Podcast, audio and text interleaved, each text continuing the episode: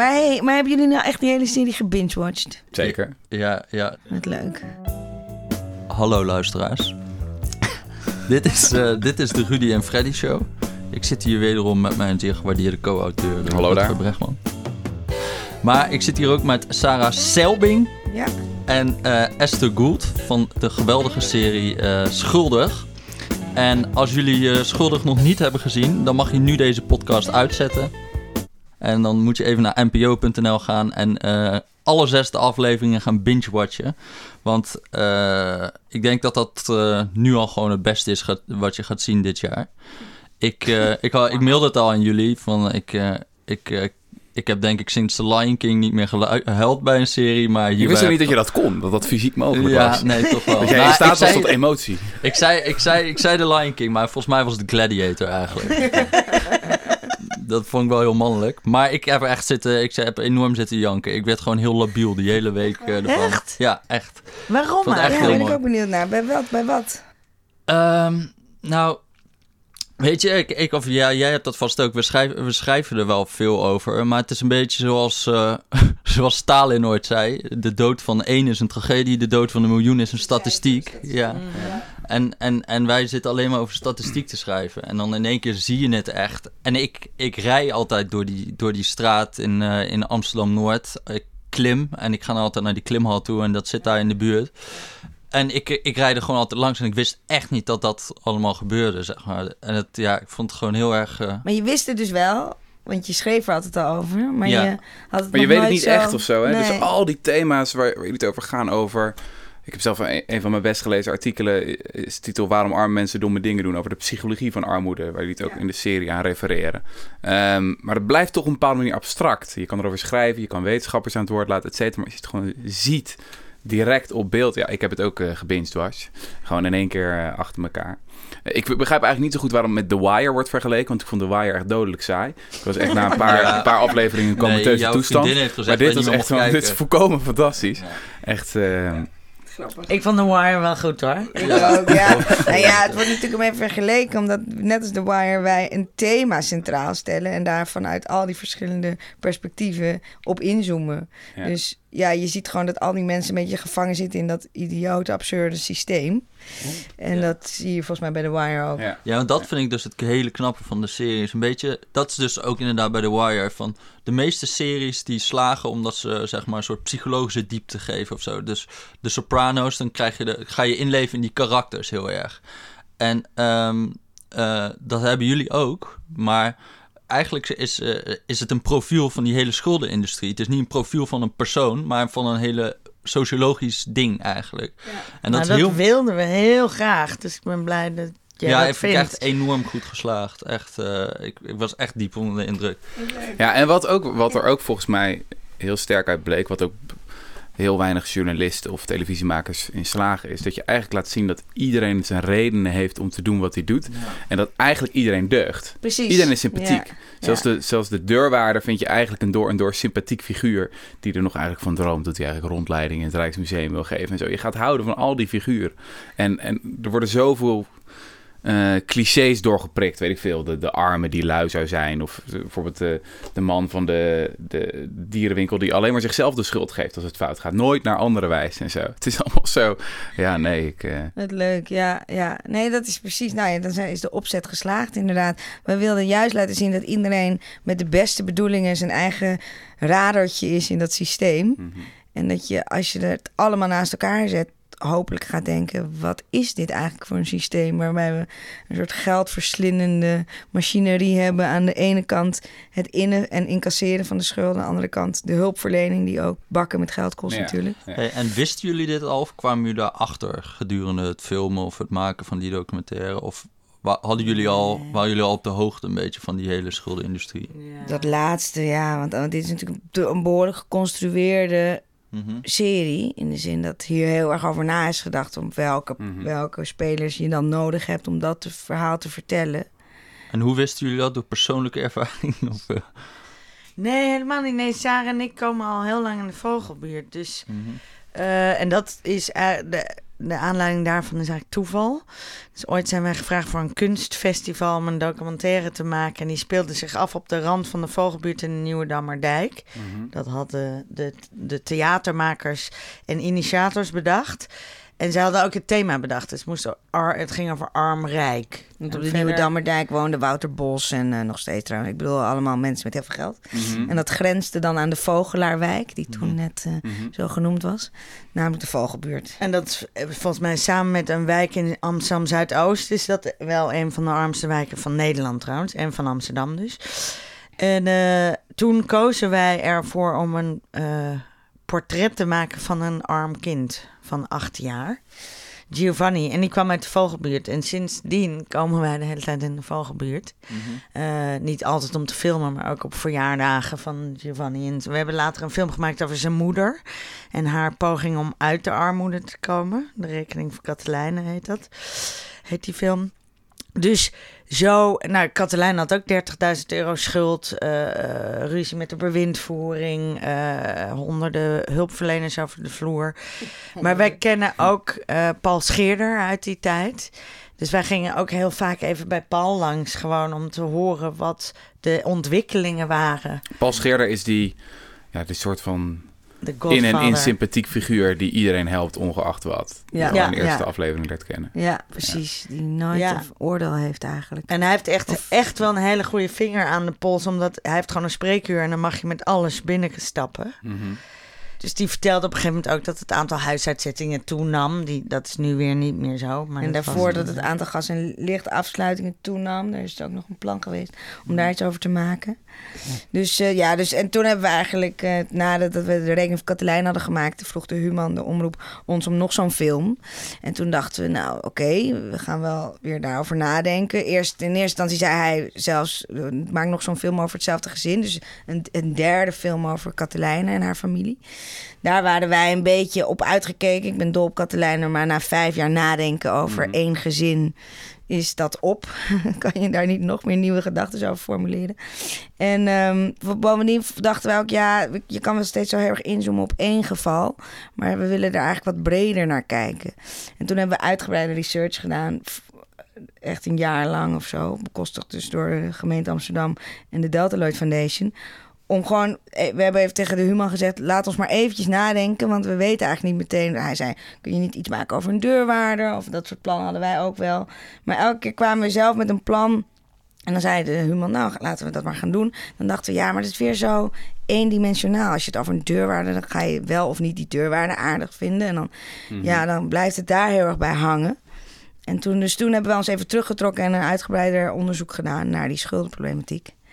En toen merkten we eigenlijk toch, toen kwamen we er eigenlijk achter dat elke keer als je met een ander persoon sprak uit de keten, dus met de deurwaarder en dan weer met de schuldenaar en dan weer met de hulpverlener, dat je elke keer diens perspectief eigenlijk heel goed begreep en kon invoelen. En dan was je bij de deurwaarder en dacht je, ja inderdaad, mensen moeten toch ook gewoon betalen als je iets hebt besteld. En eh, ja, natuurlijk heb je een stok achter de deur nodig, et cetera. En heel veel smoezen, hè? Een deurwaarder hoort best veel smoezen. Als je hem een dag met de deurwaarder meeloopt, denk je, dan ga je ook op een gegeven moment denken: ja, iedereen smoest maar, oh, lult maar wat en probeert er onderuit te komen. Ja. En ze wonen er allemaal zogenaamd niet. En eh, eh, dat zit er een beetje in aflevering 4, toch? Als Ed gaat beslag leggen, dan hoor je een beetje wat voor smoezen hij allemaal op een dag krijgt. Ja, ja, ja. ja. En dan, dan krijg je natuurlijk ook een beetje een ander mensbeeld dan wanneer je ehm, bij die eh, moeder met kinderen eh, zit die echt geen uitweg ziet en daarom niet open doet. Het is heel Ja. begrijpelijk dat je een beetje cynisch wordt eh, over de wereld als je de hele tijd... Als je de hele deurwaarder ja, bent, wel, ja. Sowieso, hij je- loopt ook rond in een kogelvrij vest. En, Ja. eh, Alleen met ook- ontruimen, hè? Oh, Oké, Dat met is ontruimen. niet altijd. Ja, met Ja, ontruimen. ik kwam ook eh, iets tegen, een statistiekje, dat dus gewoon deurwaarders vaker met agressie en geweld te maken krijgen dan mensen die in de gevangenis werken. Zeg maar. Dus 93% van de deurwaarders krijgt met agressie en geweld te maken. Ja. Nou, dan krijg je ook natuurlijk niet een soort heel sympathiek mensbeeld van of zo. Als je Nee, dat- precies. Ach, als ik een vraag mag stellen over die industrie. Hè? Er zijn een paar eh, momenten in de serie dat je een, een, een scène krijgt waarin er een of ander hip congres is. Jullie zeggen nou, een beetje cynisch over van oh, het zoveelste congres is er weer. Ja. Dat er professionals, hulpverleners bij elkaar komen, een lekker glaasje witte wijn drinken en dat er weer een keynote speaker is die overduidelijk, nou ja goed, zo interpreteer ik het, eh, niet met de poot in de modder heeft gestaan, maar weer een of ander nieuw theorietje heeft over hoe we het moeten doen. Kom jij daar niet ook bij? Als je Eh, dat nou, ik was, ik, ik, ik was blij dat ik niet gefilmd was voor de serie. ik heb wel eens op zo'n armoedecongres gesproken, inderdaad. Ehm, ik, ben, ik was benieuwd ehm, wat, jullie, wat jullie oordeel is over, laten we zeggen, die industrie. Is het, is het, want dat is een beetje wat je als, als kijker krijgt, dat je soms het idee hebt van, ja, iedereen verdient er maar aan. Iedereen heeft eh, zijn werk er maar aan. Ehm, of zien jullie dat ook van, nou ja, ze doen ook allemaal hun best. En want dat had ik ook een beetje van, ja, ik vind het ook wel weer begrijpelijk dat je, als je moet nadenken over schuldhulpverlening, dat je een beetje een fatsoenlijk congres af en toe organiseert. Zeker, En- nee hoor, dat vinden wij ehm, ook. Ik, ik denk dat we iets minder cynisch daarover zijn dan dat misschien dan op jou is overgekomen. Mhm. Ik bedoel, gelijktijdig zien wij wel dat er heel veel congressen zijn en dat Ja. er best wel vaak dezelfde dingen worden gezegd Ja. en eh, ook vaak niet zo eh, eh, baanbrekend zijn. Toevallig op dit congres wat wij hebben gefilmd, waarin Natja Jongman wel Mhm. hele slimme dingen zegt, namelijk die vertelt over hoe armoede de psychologie beïnvloedt, over schaarste, hè, waar, we het- waar jij ook veel over hebt geschreven, maar ook over generatiearmoede en dat het de hersens anders beïnvloedt wanneer je opgroeit in armoede en zo. Dat vonden wij wel een heel interessant punt. En ook in die aflevering waarin je eh, natuurlijk bij, bij, de, bij de familie van Ron en Ramona ziet dat die kinderen ook in voortdurende stress opgroeien en wat dat dan Mhm. misschien voor hun later gaat betekenen. Ehm, dus ik denk niet dat wij daar heel cynisch over zijn, maar ik, Maar het zijn wel altijd... Kijk, in de serie heeft het twee functies. Want onze hoofdpersonen kruisen elkaar. Want Vliegend Hart, wethouder Vliegend Hart is er altijd. Arjan. En eh, Paul, Paul Scheerder, de hulpverlener is er altijd. En Wil van Schendel, van Doras is er altijd. Maar dat heeft natuurlijk... En jij bent er al... Nee, jij bent er niet altijd. Wij- zijn ook best wel vaak uitgenodigd op dat soort armoedecongressen. Ja. Ehm, ik denk wel, soms daar staan we weer met dezelfde spelers Ja, tegen ja, elkaar te zeggen wat iedereen hier eigenlijk al weet of zo. Ja, Eh, ja, dat denk ik soms wel. Het is niet zo dat ik vind dat je niet een glas wijn mag. Dat vind ik dan weer Nee. flauw, weet je Toch wel. is het wel, denk ik, echt waar dat bijvoorbeeld dat denken over armoede als een psychologisch probleem. Misschien kort uitleggen voor de luisteraars dat het dan erover gaat dat simpelweg leven in de context van armoede al nou ja, een punt of 13, 14 aan IQ kost. Dus dat iedereen domme dingen zou doen als hij zou leven in dezelfde context. Het heeft dat met stress te maken, hè? Het is ook met, met, met tijdstress. Ja, precies. Dus mensen met burn-out die ja. te hard werken, die, hun IQ Ja. gaat ook achteruit. Ja, schaarste van alles eigenlijk. Schaarste van eten, schaarste van tijd. Ehm, maar dat inzicht is relatief recent natuurlijk, van die, van die twee Amerikaanse hoogleraren. En dat heeft naar mijn idee echt die wereld veroverd. Omdat het hele radicale implicaties heeft voor wat die hele industrie doet. Alleen heb ik het idee dat, dat men nog bang is om de echte implicaties te trekken. Want het betekent eigenlijk in uiterste zin dat je het salaris van heel veel van die hulpverleners beter gewoon kan uitkeren aan degene die we proberen te helpen. absoluut. Eh, gewoon al die schulden wegstrepen, mensen uit die context trekken, ophouden met al het geleuter over nudging en, en, en, en, Nou en die af. lichtgeving. Daar word, ik werd helemaal gek. Of wij, wij komen al jaren daar en het gaat elke keer zeggen ze... "Ah, je moet er eerder bij zijn. ja. Nou, dat is natuurlijk een soort waarheid als een koe. Ja. Nou, Ja. of course is dat beter beter. Je van- kan het beter voorkomen, bla bla bla. En dan gaat het weer over het vroeger op afbeleid. eh en de- eh, eigenlijk iedere keer staat hetzelfde plaatje op. En ik denk ook inderdaad, ik geef je helemaal gelijk... dat de inzichten van schaarste worden nog niet echt conclusies aan Nee, maar dat is natuurlijk ook heel groot. En ik bedoel, ik denk dat eh, eh, het Amsterdamse college dat best zou willen. Maar dat we in Den Haag natuurlijk toch een hele andere wind hebben waaien. Mhm. Want het eh, impliceert inderdaad veel meer dan alleen maar... Ik bedoel, in principe is Paul Scheerder leeft daar wel meer naar. Die zegt, eerst gaan we mensen helpen... En Mhm. daarna gaan we kijken hoe zelfredzaam mensen weer kunnen worden. Ook zo'n term waarvan je kan zeggen, ja, dus, dus hij, hij, kijk, dat vroeger op af en Doras en al, die, die proberen daar wel naar te leven. En die weten ook wel allemaal dat het zo is. Maar die zijn gebonden aan drie huisbezoeken. Precies, en als ja. drie keer niet open wordt gedaan, ja, dan moet het worden doorgestreept. Ik vind ook Paul niet dat jij gaat de gewoon schuld 15, moet geven. of zo. 15 keer Ja. langs als het nodig is. Of Ja. 20 keer, weet je wel. Die denkt, ja, net zo lang langs gaan tot mensen wel open doen. En dan... eh, Ja, het is, nou, het gaat vaak nog over gedragsverandering. En de- volgens mij is dat het oude gedachtegoed, is dat het natuurlijk toch voornamelijk een gedragsprobleem is. Ja, precies. En eh, eh, eh, volgens mij Thatcher noemde armoede eh flawed karaktergebrek, character, ja. toch? Ja. Nou, en dat, dat zit toch ook, en dat zit ook nog in de schuldhulpverlening en ook Ja, nog. En dat, ik bedoel, dat is het leuke aan Paul, is dat hij, hij volgens mij, hij helpt gewoon iedereen. Mhm. Eh, en hij neemt eigenlijk ook voor lief dat daar misschien één of twee mensen tussen zitten die misbruik maken van zijn spreekuur. Ja, who cares of zo, weet Ja, je wel? ja. Eh, in plaats van andersom. In plaats van die argwaan. Ja. In plaats van Ja. argwaan en het is toch eigenlijk je eigen schuld. En, eh, eh, en dat, dat heerst denk ik nog wel een beetje in de officiële schuldhulpverlening. Want ook als je het over generatiearmoede hebt, er zijn allerlei inzichten. Oké, dus de kinderen van Ron en Ramona, die zijn dan, dat is een soort levende casus, zeg Ja. maar. Maar uiteindelijk doet niemand iets voor die kinderen. Ja. Niemand. Ja, dat vond ik ook zo ongelooflijk. Dat die, hoe goed jullie dat illustreren van hoe dat van generatie op generatie overgaat. En ook, ja, ook heel simpel financieel de immense kosten die daarmee gepaard zijn. Dus wat hebben zij? Een schuld van 30.000 euro.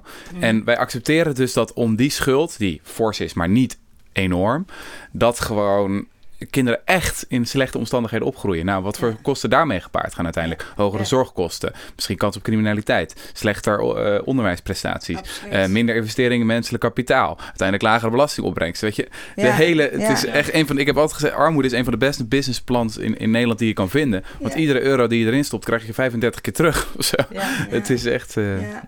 Ja, dat is gewoon de grote dwaling, denk ik. Dat, dat we het alleen zien als een... Ook met schulden, dit is een gedragsprobleem. Dus mensen die willen niet betalen. En het, ze zien het niet echt als een probleem van niet kunnen betalen.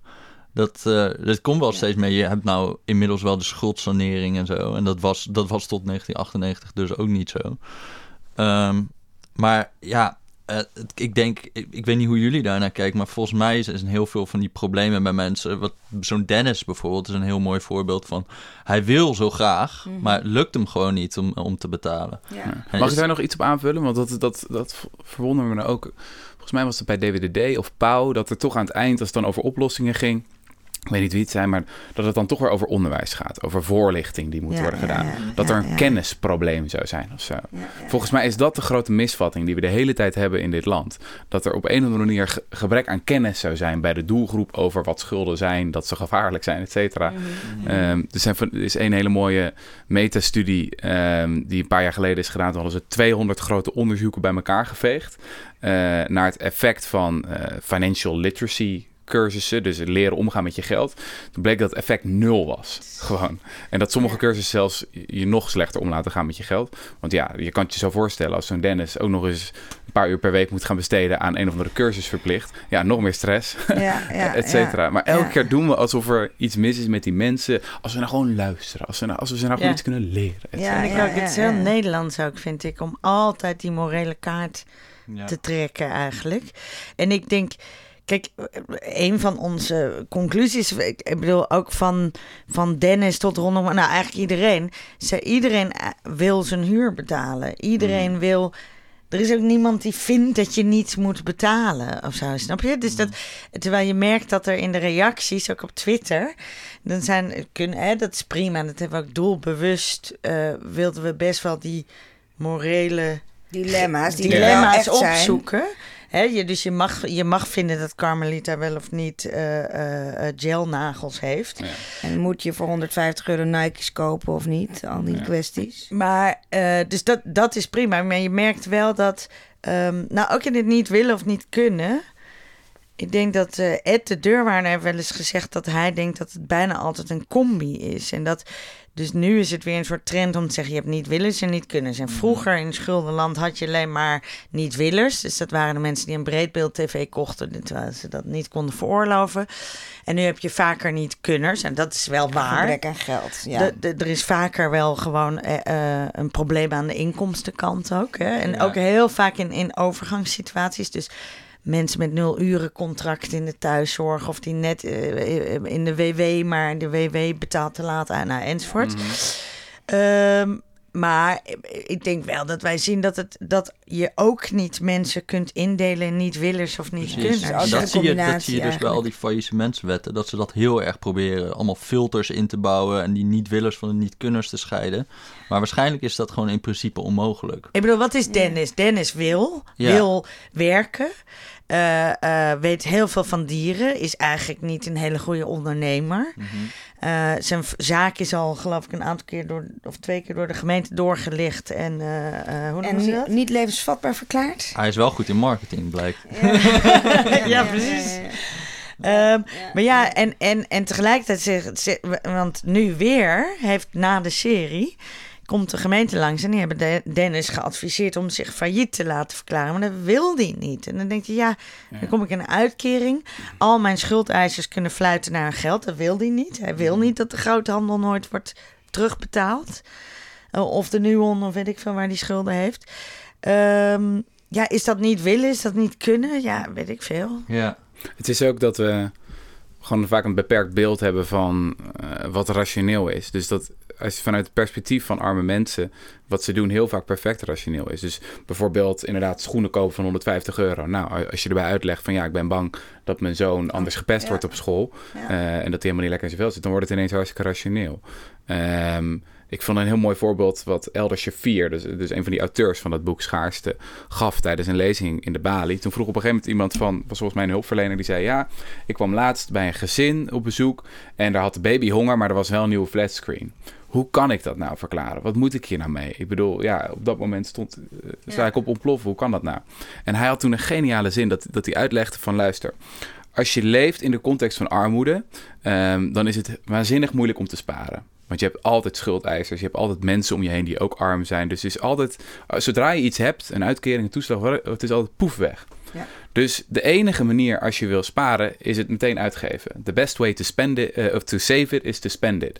En hoe doe je dat? Nou, een grote uitgave, flatscreen. Dus als je dat ooit wil, dat is gewoon een vorm van, sp- van sparen Ja, uit de ja, context ja. van armoede. Dat vond ik zo'n briljante omkering. Dat je ineens realiseert vanuit die context is het heel logisch om, als je dat geld hebt, nou, je- Meteen. als je ooit wil sparen voor een televisie, is de enige manier om het te doen, meteen kopen. Ja, ja, ja, ja, ja. Maar dit is heel interessant, hè? Want dit is eigenlijk volgens mij een heel Nederlandse...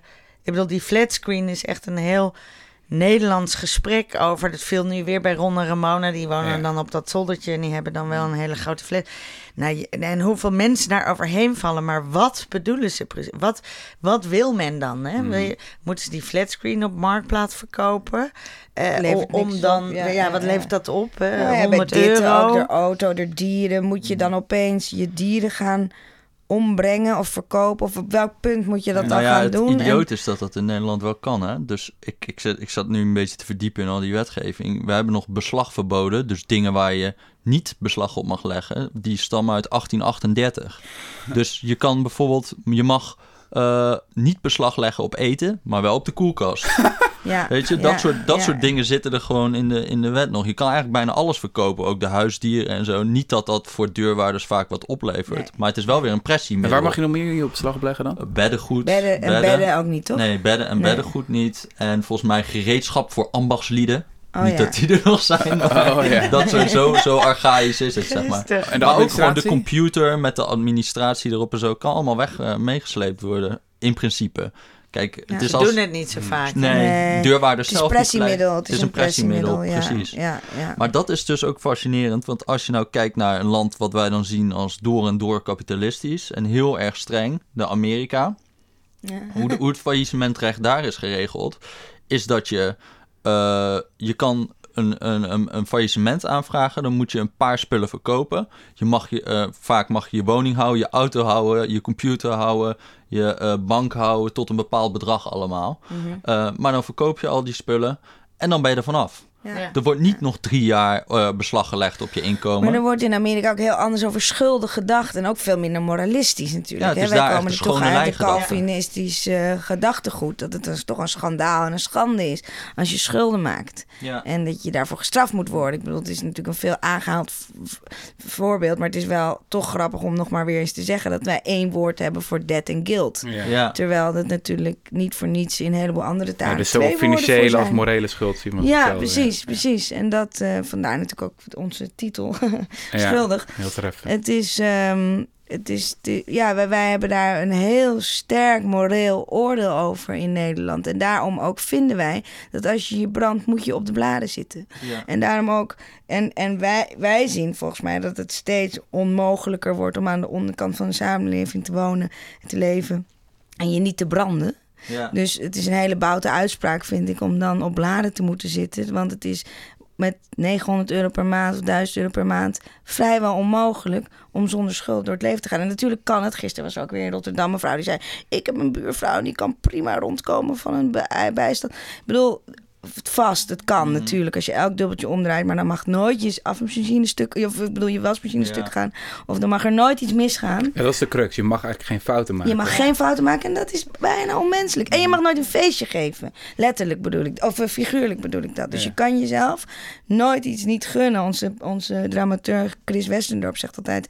en dat kan je negen keer, doe je het niet. Maar de tiende keer ga je toch voor de bijl. En koop je wel dat ene waar je altijd zo, zo graag naar smacht. Of zo. Ik bedoel, het is, niet, het is bijna niet te doen om altijd maar jezelf zo in te houden en eh, te beperken. Nou, ik weet nog dat Ed over die breedbeeld van Ronde Romano zei... ja, in godsnaam heb een televisie, want hoe vermaak je je anders? Snap je? Als Ja. je de deur uitgaat, dat kost veel meer geld. Dus laat mensen op zijn minst een tv hebben, weet Ja. je wel? Als je in de schuldsanering zit. Oh, Carmelita, weet je wel. Wat moet, je- wat moet je doen eigenlijk, hè? Wat, Ja, eh, voor dus- 30 euro per week. Wat Maar dat moet was een briljante scène dat jullie hadden over dat, dat zij uitlegt van, eh, volgens mij aan Het een hulpverlener van, ja, Ja. heeft u een man? doen? Ja. En dan, ja. Nou ja, dit is mijn Mappy Ja. Supreme televisiepakket. Dat is mijn echtgenoot. Ja, Ja. En, en eigenlijk schreeuwt zij van je mag alles van mij afnemen, maar dit wil ik graag vasthouden. Hè? Een royaal pakket. Nou ja, je wil niet weten hoe mensen daar overheen vallen. Ja. Uiteindelijk moest ze er geloof ik ook afstand van doen, behalve dat er nu een of ander anonieme gulle gever haar royaal pakket betaalt. Ja, ja, ja, ja, ja. Ja, er is, er is een, eh, zo'n boekje van eh, George Orwell, Down and Out in Paris en Londen. Dat schreef hij in de jaren 30. Gaat over de jaren 20 dat hij zelf in armoede leefde. Dus een van de grootste schrijvers van de 20ste eeuw. En dat, dat is echt fascinerende stof, omdat hij min of meer toen al beschreef die hele moderne wetenschappelijke inzichten over armoede beschreef hij toen gewoon letterlijk. Dus dan zegt hij ook van, je komt in een toestand van schaarste waarin je allemaal domme dingen gaat doen. Je ligt de hele dagen alleen maar op bed. Maar hij heeft ook één zin die, die ik nooit zal vergeten, dat hij zegt van, als je in, de, eh, in armoede terechtkomt, dan moet je er al snel aan wennen dat iedereen aanneemt dat hij het recht heeft om over je te preken. Iedereen de hele tijd kan zeggen, Ja. oh, je moet dit doen, je moet dat doen, et cetera. Ja. Wat, Ja. wat eigenlijk een hele nare toestand is natuurlijk. Om de hele tijd je, je letterlijk in morele zin schuldig te voelen. Oh, doe ik het wel goed? En ik denk dat dat Absoluut. toch al speelt. Dat mensen zich eh, in schulden een beetje gefaald voelen al in hun volwassenheid. Als burger, ja. En niet, Omdat ja, het is ja. toch een beetje... Volgens mij is je eigen geld beheren heeft best wel veel te maken met... Oké, nu Ja. ben ik volwassen of zo. Ja. Ik ben geen kind meer en ik heb geen zakgeld of kleedgeld. En eh, als je daar niet uitkomt, ben je ook een beetje gefaald als volwassene.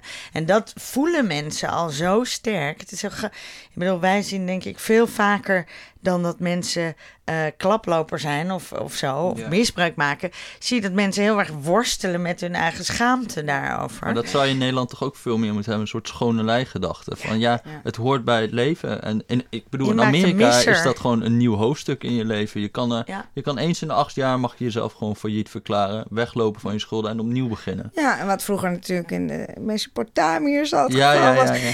En, eh, en, en we laten we het ook hebben En de over Bijbel. de... En de Bijbel, ja. Ja, een jubeljaar. En over de, schuld, de, de schuldverstrekker. Hè? Ik bedoel, dat, daar gaat het ook nooit over in Nederland. Hoe schuldig zijn al die eh, telefoniebedrijven? Wij zien in de, in de Vogelbuurt en in andere arme buurten veel vaker eh, mensen op straat van energiebedrijven die je, je, je eh, proberen te lijmen met stap over. Dan krijg je een iPad, weet ik bedoel, en, en aan die kant, daar wordt nooit de schuldvraag Dat vond ik neergelegd. nog het enige wat miste in jullie serie. Eigenlijk was dat nog één persoon in die hele schuldenindustrie waar, die je eigenlijk niet zag. Die, Klopt wel, die, ja. die schuldeisers. Die, want die, Ja. waren, die waren wel eh, in, vertegenwoordigd als deurwaarder, maar dat is eigenlijk ook een ambtenaar. Dat is ook zo, een uitvoerder. Ja, we Nou, hebben de een beetje bij eigen haard, hè, bij de woningbouwvereniging, Ja, komen we een beetje over de vloer. Maar dat is natuurlijk een hele sociale zo, schuld. Nee, Nee, nee, Ja. nee, eigenlijk. klopt. Maar daar hebben we het in deze podcast inderdaad ook vaak over gehad. Dat een, we hebben zelfs een aparte eh, podcast over schuld gehad. En volgens mij één centrale gedachte waar we naartoe moeten is dat er voor iedere roekeloze schuldenaar ook een roekeloze schuldeiser is. En nu leggen we alle schuld neer bij de schuldenaar. Ja. Maar er is ook een schuldeiser die bizar bezig is geweest. Alleen die kan al zijn shit gewoon over de schutting gooien en zeggen: los het maar op. Maar dat is, is dat, hè? dat is nu ook het bizarre, want daar kwam ik ook achter. Dat ze dus bij deurwaarders. Hebben ze in 2001 hebben ze eigenlijk marktwerking voor deurwaarders ingevoerd in Nederland. In, in een heleboel landen, bijvoorbeeld Zweden is een heel mooi voorbeeld. Daar heb je het soort Rijksincassobureau. Wil jij, eh, wil jij dat je beslag wordt gelegd, dan moet je, dat aan, moet je al je schulden aanmelden bij een soort overheidsorgaan. En alle deurwaarders zijn daar in loondienst bij de overheid. In Nederland is het zo dat al die, schul, eh, eh, al die deurwaarders, als je beslag legt, komen die kosten voor rekening van de schuldenaar. Ehm, en zij mogen vrij onderhandelen met schuldeisers over hun tarieven. Die schuldeisers, bijvoorbeeld de Weekamp of het eh, Centraal Justitieel Incassobureau, zijn enorm. Dus die eh, kunnen enorm lage tarieven vragen. Dus bijvoorbeeld voor, een, eh, de- voor, voor het CEIB, die betaalt maar 83 eurocent om, om een incasso te doen voor deurwaarders. Ja, wordt wel erg makkelijk dan. Ja. En dan, en dan ja, je dat hebt dus kost heel je dus veel- niks Je hebt dus heel veel deurwaarders tegelijkertijd op één, op één persoon, Mens, ja. ja. zes, Want dat zeven, was dus acht. vroeger ook. Vroeger waren deurwaarders gebonden aan de regio. En nu krijgen er zes, zeven die allemaal beslag leggen en een soort wedloop van beslaglegging hebben. Wat heel, het heeft helemaal geen zin eigenlijk. Zo'n bullshit-industrie. Ja, een beetje. Het is echt een beetje een bullshit-industrie geworden, ja. En vooral dat de overheid op die manier functioneert is helemaal... Ja, die, zijn het toch? ergst nog. Zijn Ja. nog het ergst. En daar zit de boetegedachte er al helemaal heel extreem in. Van bijvoorbeeld bij zorgverzekeringen. Wat doen ze als je nou, ik geloof een half jaar of zo, eh, geen, eh, niet hebt betaald? Gooien ze er gewoon 30% bovenop op je premie. Ja. Alsof als jij niet kan betalen, alsof je dan wel gaat betalen. Oké, maar dan gaan we dus nu naar de verlossing deel van de podcast. Ehm, jullie eh, zijn nu buitengewoon invloedrijke Nederlanders. Die hebben voorkomen briljante serie neergezet. Iedereen in Den Haag wil vrienden met jullie worden, begrijp ik. Ehm, dus er is nu ook momentum, toch? Om, om iets te veranderen. Als we nou een lijstje van een eisenpakket of zo. Iets, we gaan altijd, we roepen altijd op aan het eind van de, van de aflevering om met de zwarte vlag naar het Malieveld te gaan. ja. Misschien handig als we ook nog een soort van manifest hebben. Hebben we een idee van de eerste paar dingen die we zouden kunnen doen om dit zieke systeem ietsje minder ziek te maken? Toeslagensysteem afschaffen. Mhm. Komt als eerste in mij op. Dus ik bedoel, dat is een bekend hoor. Volgens mij ook al in Den Haag. Maar het is echt een groot probleem. En het is. Niemand heeft er ooit om gevraagd. Je snapt ook niet wie er wijs van wordt. Dat huurtoeslag en zorgtoeslag en kinderopvangtoeslag. Dat dat niet gewoon direct naar de verzekeraar of de woningbouwvereniging. Dat, en het zorgt voor een teringzooi. Dus dat is volgens mij makkelijk te doen. Ja, dus dan krijgen mensen het geld, geven ze het al uit, komen ze later nog achter. Ja, of mensen terug worden beslag gelegd erop. Ja. Of, eh, het is gewoon, het is gewoon een, een waanidee om te denken dat het, eh, het individu, dat daar er iets mee op zou schieten om de huurtoeslag eerst zelf te ontvangen en daarna door te storten naar de woningbouwcorporatie. Hm. Er is gewoon geen. Ik kan, niemand kan mij uitleggen wie daar iets wijzer van wordt en waarom dat een goed idee zou zijn, omdat mensen dat zelf kunnen beheren. Ehm, Oké, maar goed, dus toeslagen. Boetes moeten, daar moet gewoon een grens komen aan de hoeveelheid boetes die er op één, voor, op één schuld kan worden gestapeld. Die stapeling van boetes, die maakt mensen, die drijft mensen ook tot wanhoop en tot apathie en depressie en algehele. Ja, want dat is het voorbeeld van. Carmelita, toch? Die koopt twee bedjes bij de weekamp voor, wat is het, 1200 euro. En die zit een aantal jaar later met een schuld van 8000. Ja. Ja, en die En kan ze nooit aflossen. Nee. Maar die wordt wel er gek van. Hoewel het bij Carmelita nog Maar ze heeft hem natuurlijk al twee keer betaald. Die bedjes. Ja. Nee, Ja, letterlijk, ja, hè? ja, ja. Letterlijk heeft ze al, al drie keer die bedjes Het betaald. is een bodeloze put. Ja. Maar je vraagt je ook af, dat is toch ook gewoon qua kosten, maatschappelijke kostenbaten gewoon totaal irrationeel eigenlijk. Om al die boetes dan maar aan, men, aan, eh, aan die schuldenaren toe te schrijven. Waarom betaalt de schuldeiser eigenlijk niet dat bedrag? Precies. Als zij beslag willen leggen, betalen maar. Precies. En wat daar En de ook dan... onderkant betaalt dit natuurlijk veel meer dan de bovenkant. En dat maakt het... Sorry, dan zakken Mhm. we weer uit die leuke oplossingen. Maar eh, lekker boos weer. Maar dat is wel zo, want mensen met geld of een netwerk met geld... Hè, dus je hebt problemen, maar je moeder schiet wel even voor... Ja. dan kom je dus nooit zo diep in dat incassotraject. Dus eh, omdat je gewoon sneller betaalt. Hè? Eén aanmaning en je bent er vanaf. En, en, en dat, dus eigenlijk de mensen in de vogelbuurten van Nederland... die betalen voor een heel groot deel dat die betalen wel die industrie. Mhm. Ja, absoluut. Ja, En wat het ook is trouwens, als je, als je bij de schuldeisers eh, het duurder gaat maken om beslag te leggen en dergelijke, dan zullen ze ook wel beter gaan nadenken voordat ze überhaupt die kredieten gaan verstrekken. Als de Weekamp voor een incasso zeg eh 1000 euro moet gaan betalen, eh, of al dat, dat hele bedrag wat ze kan, nu bij Carmelita willen ophalen, dan gaan ze ook niet eh, zomaar zo'n kinderbedje geven. Maar het is iemand een die van die model. Bedoel, Ja, van dit soort postorderbedrijven is Maar misschien is dat, dat is cruciaal. Wij, wij hebben vaak het idee dat een, een markt is nou eenmaal zo. Dat is de onzichtbare hand. En ja, als mensen het lenen. Maar er zijn natuurlijk altijd regels. Ja. Dat je, een markt is altijd gestructureerd volgens instituties, regels, afspraken, et cetera. En nu zijn die allemaal zo gestructureerd dat het heel aantrekkelijk is voor een schuldeiser om allemaal belachelijke leningen te verstrekken aan mensen die dit helemaal niet kunnen afbetalen. En als dan blijkt dat ze het niet kunnen afbetalen, nou ja, niet het probleem van de schuldeiser. Dan mag die hele vogelbuurt, die wordt een soort van schuldhorigen, slaven, eh, die, die tot in lengte van dagen eh, gebonden zijn aan die, aan die schuldeisers. En dat is niet iets, iets natuurlijks of zo. Dat is niet vanuit de hemel op ons Nee. komen vallen. Nee. Dat hebben we zelf bedacht, het hele systeem. Maar ik weet ook nog een, en nog, toch nog even een detail.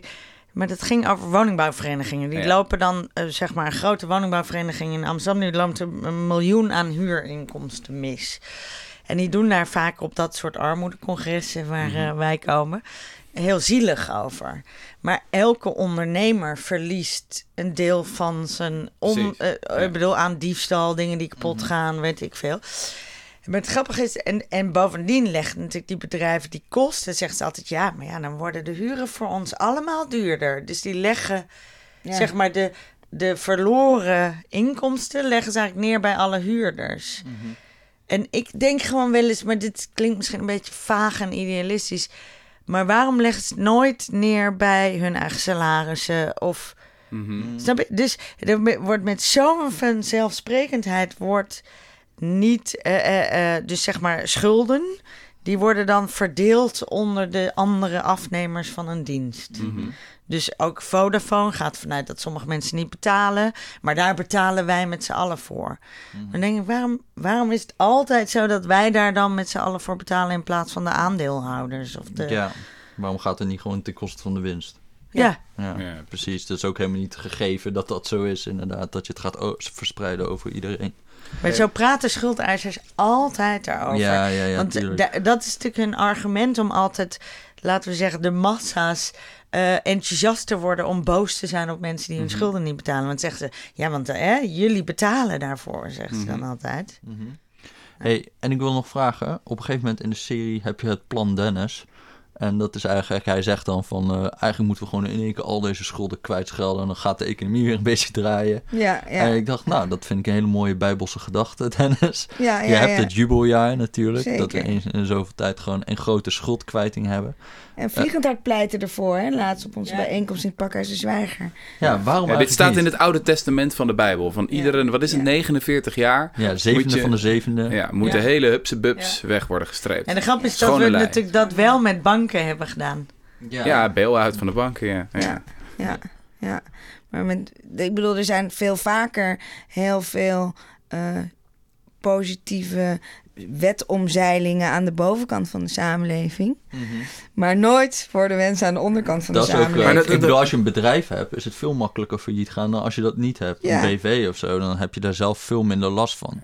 Dat is ook nog best wel streng in Nederland, maar het, is echt, het staat in geen verhouding tot de schuldsanering waar je drie jaar op een houtje moet Ja, bijten. en het gekke is, we zijn dus heel moralistisch over die onderkant. En het moet eerlijk. En het zou niet eerlijk zijn als we Ronda Ramona's schuld zouden afbetalen. Want ze hebben het zelf gedaan, et cetera. Dus het is heel sterke morele verontwaardiging in ons land. Echt een Maar- dominee. Maar nooit eigenlijk Maar Het is naar... altijd een klassiek Nooit naar de mechanisme. bovenkant. Apples en de, en de Starbucks. Starbucks, Ja. van de wereld. Ja. Dat, en dat vind ik echt Ik fascinerend. vind het onbegrijpelijk. Ik snap dat nooit. Ik ik ga dat ook nooit snappen. Bertrand Russell heeft een observatie al honderd jaar geleden van de, de bedelaar is altijd jaloers op de andere bedelaar met iets meer kleingeld. Ja. Nooit op de rijke man die, Ja. voor- die Ja. voorbij komt. Ja. Weet je dat is gewoon omdat we dat kunnen herkennen. We begrijpen dat, we zien dat. En we denken van ja, die mensen zijn iets armer dan ons, maar vergelijkbare levens. Terwijl ja, de grote pieven op de Zuidas. Want dat had ik ook een beetje van, moeten we nou de mensen in de schuldindustrie, die, een- die een, eh, of schuldhulpindustrie, die een Eens. wijntje drinken op een congres een schuld geven? Nee hoor, of moeten nee. we gewoon eens even bij de Zuidas langs gaan? Weet je wel? Ja. Ja. Ehm, Nee, vind ik ook. Want eh, voor de duidelijkheid, al die mensen op die schuldhulpcongressen, die Met de beste. doen dat met hele goede bedoelingen. En Ja. volgens mij de gemeente Amsterdam heeft schuld, de schuldenproblematiek echt, echt al jaren op de kaart staan. Meer dan in heel veel gemeentes is er helemaal niks. Hè? Mhm. Dan klop je aan en dan zeggen ze geen idee wat we voor je kunnen doen. mhm, Dus de gemeente Amsterdam is daar heel, heel actief en vooruitstrevend in. mhm, En dat, daarom moet je daar, daar moet je niet cynisch over doen. Hey, en nog, nog één vraag. Hè. Ehm, dit is zelf iets, een onderwerp waar ik zelf helemaal niet zoveel mee heb hoor. Maar veel luisteraars vragen er altijd naar. Eh, hebben jullie in de loop van de serie of achteraf ook wel eens aan het, aan het B-woord gedacht? Het, eh, Het B-woord? ja, basisinkomen. Ah. Zie dat wij dus niet in deze. Het grappige is dat wij, wij, wij krijgen natuurlijk best wel vaak tweets en Facebook-posts waar mensen weer het B-woord laten vallen. En ik merk dat ik dat onbewust een beetje, oké, prima, een beetje skip. Omdat ik denk, eh, oh ja, dat is jouw ding, denk ik dan. Nee, ik ben een groot voorstander van het B-woord hoor. Oké. Ja, ja, ja, ja. Nee, het lijkt mij. eh, het, ik bedoel, ik denk dat het dit alles zou oplossen natuurlijk. Het zou ontzettend veel voor ontzettend veel vreugde en vrijheid zorgen. En mensen zouden veel niet die psychologie van de schaarste beleven. ja, en, precies. eh, ja, ja. ja, Nee, dat had ik namelijk heel sterk na het kijken van jullie serie. Zo van, ik, heb nog, ik, heb, ik had nog nooit een krachtiger argument voor het basisinkomen Nee. gezien. Ik vond het beter dan, dan alle stukken bij elkaar die ik erover heb geschreven. Omdat, het, omdat je zo duidelijk ziet dat het de context is. De context, de context, de context. Ja. Dat er niks Ja. mis is met deze mensen zelf. Dat ze buitengewoon energiek zijn, ambitieus, van goede wil, et cetera. Maar dat ze in een context leven waarin iedereen kapot zou gaan, ten Ja. onder zou gaan. En dat dat als, we, dat- als we gewoon simpelweg als, als maatschappij een investering doen, soort van durfkapitaal voor al deze mensen om iets te maken van hun leven, zou een Ja. explosie van energie en ambitie krijgen.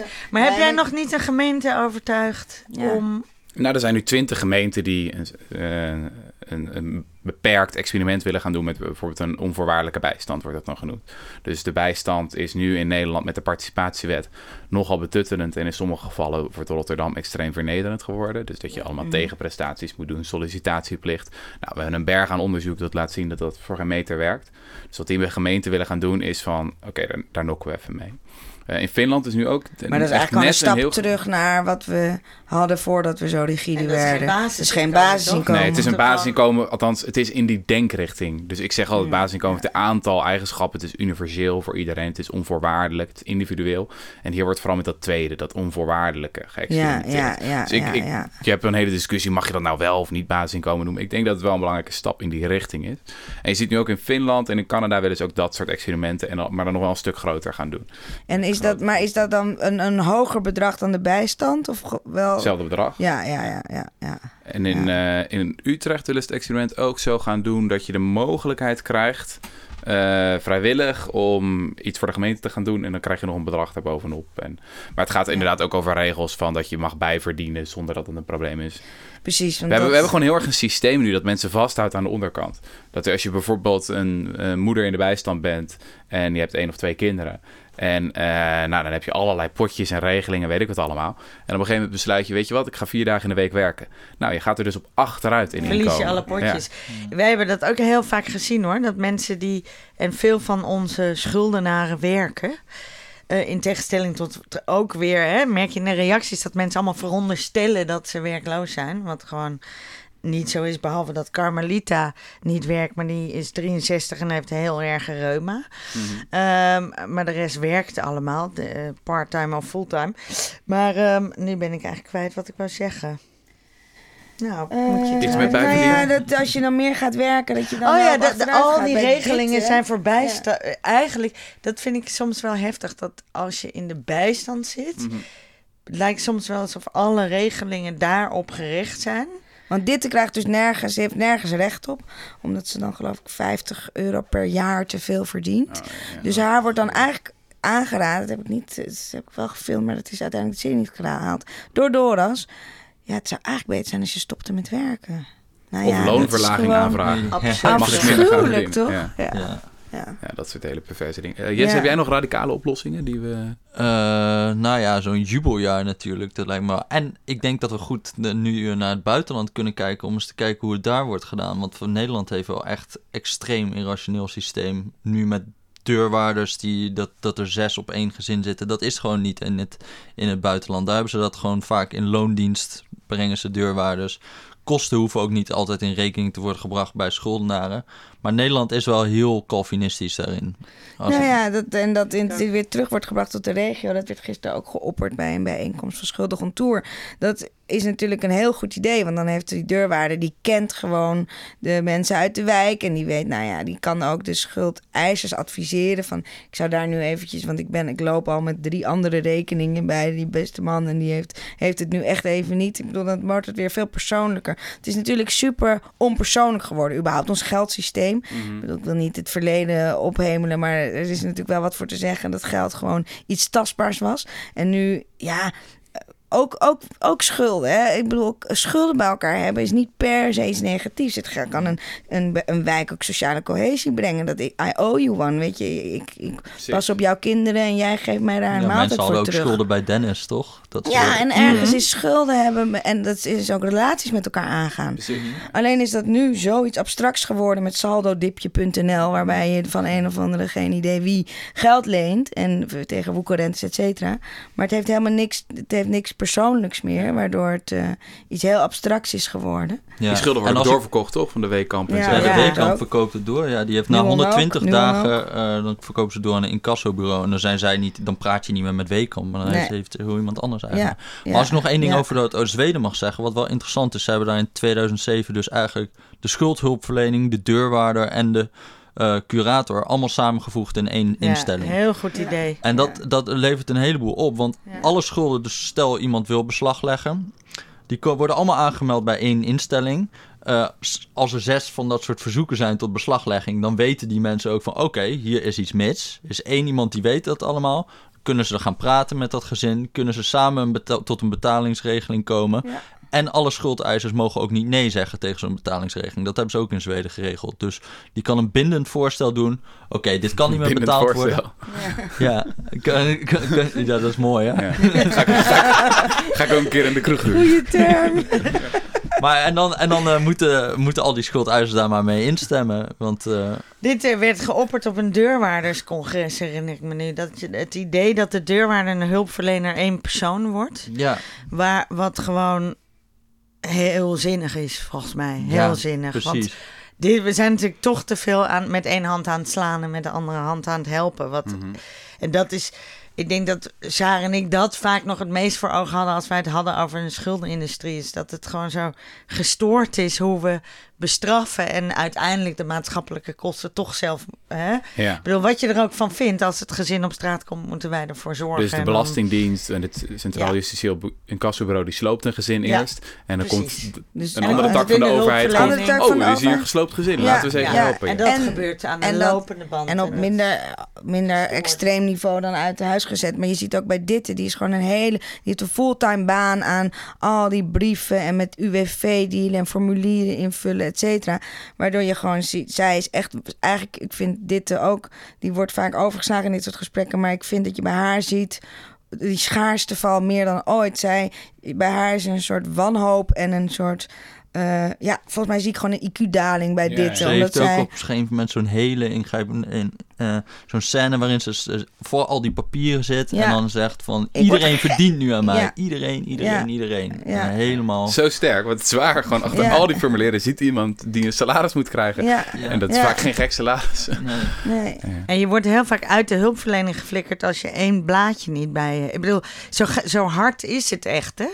Als er één cijfer ontbreekt, dan, dan kan je gewoon niet in het traject. Of je had één schuld verzwegen, wat weer een heel menselijk principe is. Wij zien dat heel vaak in die jarenlange research die we hebben gedaan. Dat mensen ook naar ons, oké, we kennen ze goed. Er is altijd grappig genoeg één klein schuldje wat ze verzwijgen. Omdat het toch één geheimpje blijkbaar moet hebben of zo. Ik weet niet, ik kan dat niet helemaal verklaren. Maar dat zien wij keer op keer terug. En dat ziet de hulpverlener ook heel vaak gebeuren. En dan, hè, maar je hebt die schuld niet verteld. Het was maar 2000 euro. En, we- en dan word je er weer helemaal Ja. uitgegooid. Ook op een gegeven moment die schuldhulpverlener bij Carmelita, die zit in die map te bladeren, komt in één keer iets nieuws tegen. Zo, nou, ik durf hem eigenlijk niet meer open te doen, Ja, wat ik ja, hier ja, allemaal ja. tegenkom. Ja. Belastingaangifte Ja. 2012. ja. Oh. Ehm, nou, ik vind het echt. Het de beste serie die ik ooit heb gezien op de Nederlandse televisie. Ja, het maakt echt eh, geweldig. 30 jaar een NOS Journaal goed. Ja. en waarom, waarom is Maar het wij willen niet meer van de bank af als jullie zo praten. We vinden... Ja, maar wordt het is- hier ik- vond- meen het echt serieus. Het is geen grap. Ik vond het echt heel erg bijzonder. En ik, vind, ik zou echt iedereen aanraden om het te gaan, eh, te gaan bekijken. Ik vind het ook heel... Je gaat zo'n aflevering kijken en je denkt uiteindelijk... ik wil nog één en nog één en nog één en nog één. Het is heel Dat- apart dat je een serie over, over schulden... Wie had dat gedacht, doodgewone mensen echt wil binge-watchen. En, en, en dat inderdaad een... eh, want wat zei de netmanager van tevoren? Had hij ook zoiets van... Ja, dit gaan we binge-watchen met z'n allen. Nee, nee, nou, de, de netmanager die, die, die wilde wel heel graag het, een, het onderwerp armoede bij de publieke omroep. Dus daarom Ja. hebben ze er wel op ingetekend. Maar met name de rechterhand van de, van de netmanager, die, ze kwamen een paar keer in de montage kijken. Ze waren heel En zenuwachtig. Ze waren heel zenuwachtig. En ze hadden, ze, wij waren ook een beetje zenuwachtig bij het maken, maar zij waren gewoon doodsbang dat, ja, dat het een, een misser zou zijn. NPO 1 heeft blijkbaar een aantal kijkcijfermissers gehad. Die, ik weet eigenlijk niet wat het is. Nou, en ze vonden het steeds veel te zwaar. Ze dachten, eigenlijk is er een soort heersende gedachte in Hilversum... dat de mens, de mens in Nederland, niet zitten te wachten Op inhoudelijk zwaars. en zwaar. Het moet luchtig, het moet een presentator. Dus we hadden al collega's die al heel verrast waren... dat bij het allereerste plan dat we hadden geschreven... dat de netmanager toen niet had gezegd... leuk, maar dan willen we dat Katja Schuurman het presenteert of zo. Hè? Want dat is wat er heel vaak gebeurt. Er moet een presentator op die iedereen al kent, et cetera. Ja.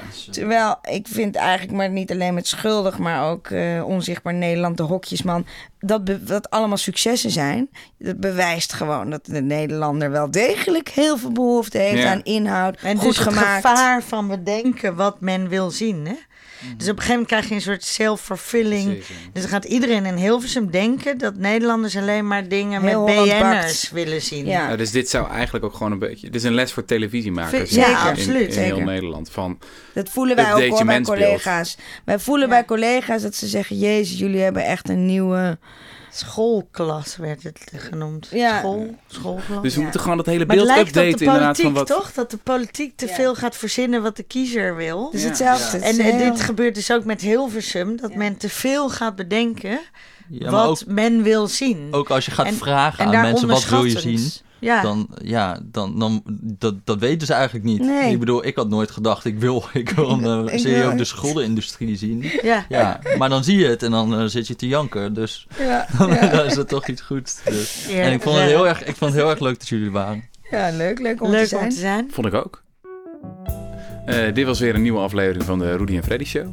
Eh, trouwens, ook in Amsterdam-Noord. We zitten echt, echt vlakbij eh, de, de woonplek van een aantal van de hoofdpersonages. Nog niet eens vermeld. Ehm, ja. Eh, moet nog mocht wat iemand promotie vinden, doen, Oh ja, wat promotie, ja. Mocht iemand dat vinden, schrijf een van die hitsige recensies die jullie altijd doen. Wij krijgen echt hilarische recensies, wist je dat trouwens? Nee, ik We- heb er zelf ook in geschreven. Ik ga de volgende keer een paar voorlezen. Maar eentje was iets... Oh, je hebt je zelf ook ingeschreven?